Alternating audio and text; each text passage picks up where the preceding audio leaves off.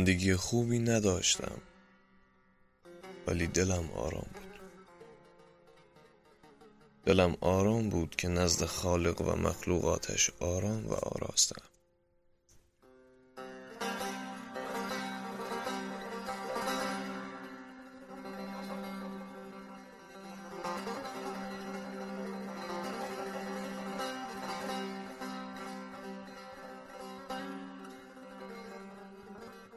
کارم شده بود خواندن و خواندن.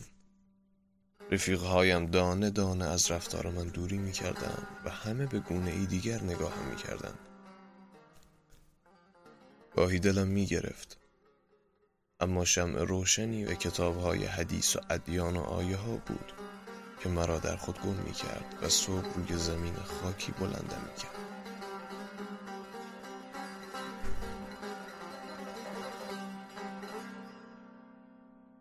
نه که پول نباشد چرا پول بود اما در اثر غلامی پدرم برای شاهیان درآمده بود و شیخ می گفت حرام است و خوردن نانش هم سنگ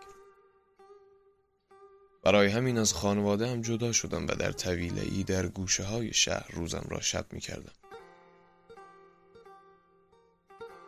شب تا صبح را که کتاب مرا می و صبح تا شب هم که مسجد رفتن و عطر زدن و در کنار شیخ دست در قلم گرفتن و تمام حرفهایش را نوشتن. شبها می گذشت و از عالم عرفانی به در شده بودم. نه اینکه جامه بکنم و می بزنم و دست روی موج و قوسهای بدن جنسی بکشم نه. فقط حالم همانند حال قبل نبود. هر شعر مولانایی که میخواندم از شراب و زلف و عشق گفته بود. شراب و زلف و عشق. و تنم به لرزه می افتاد. خواب بودم که حس جنون تمام تنم را عرق انداخته بود. بیمار دستم روی تنم می لغزید و نفسهایم گرم و سریع شده بود. در خواب تنی را می دیدم که می چرخد و تکان می خورد.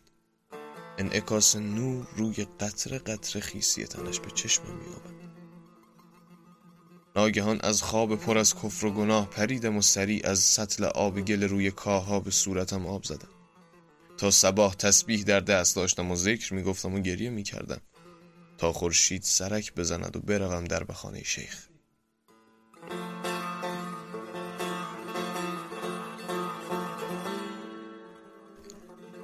روزها صدا نکرده بودند که عبا را پوشیدم و به سمت خانه او راه افتادم.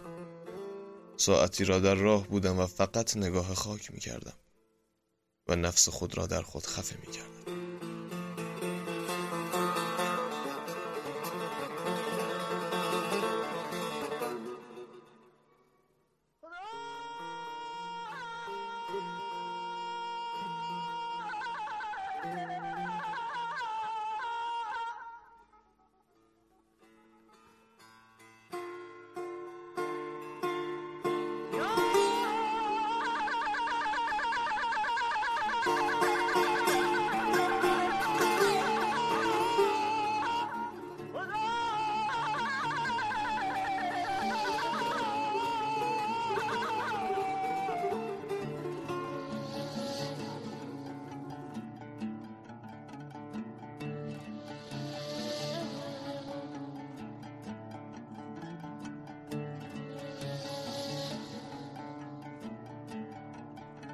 خانه شیخ که رسیدم دیدم مردی مقابل خانه شیخ با گریه و صدای بلند می‌گوید دخترم را چه کردی؟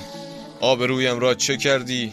بی خدا حداقل بیا بگو این بچه مال توست بگو که چه بلایی سر دخترانی که در مکتبت کتاب دین از بر کردند آوردی عرق روی صورتم را گرفته بود ولی با خود می‌گفتم دروغ است به سمت مرد رفتم و گفتم آقا شما اشتباه آمده اید اینجا خانه شیخ است اون مرد دینداری است.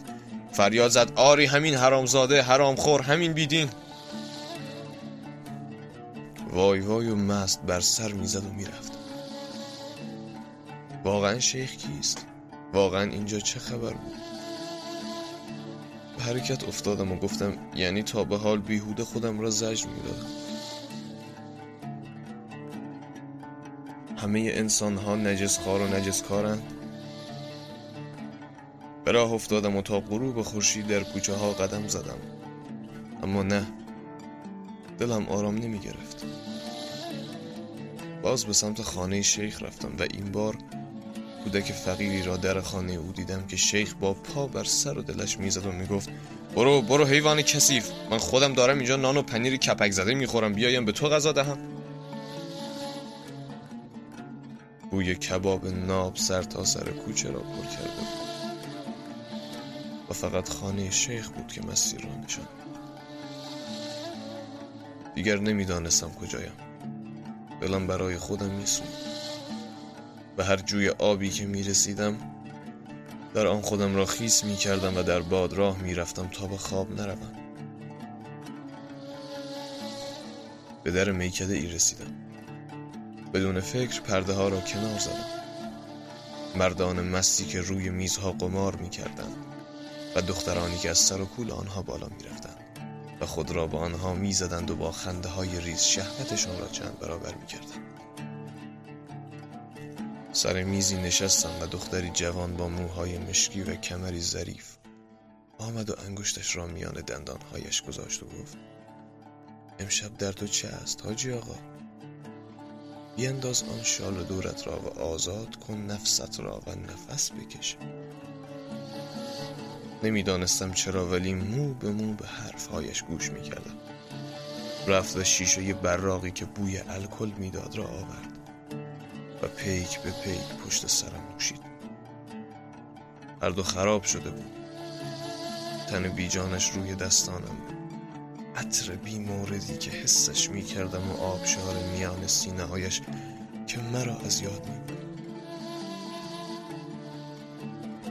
من دیگر نفسی ندارم.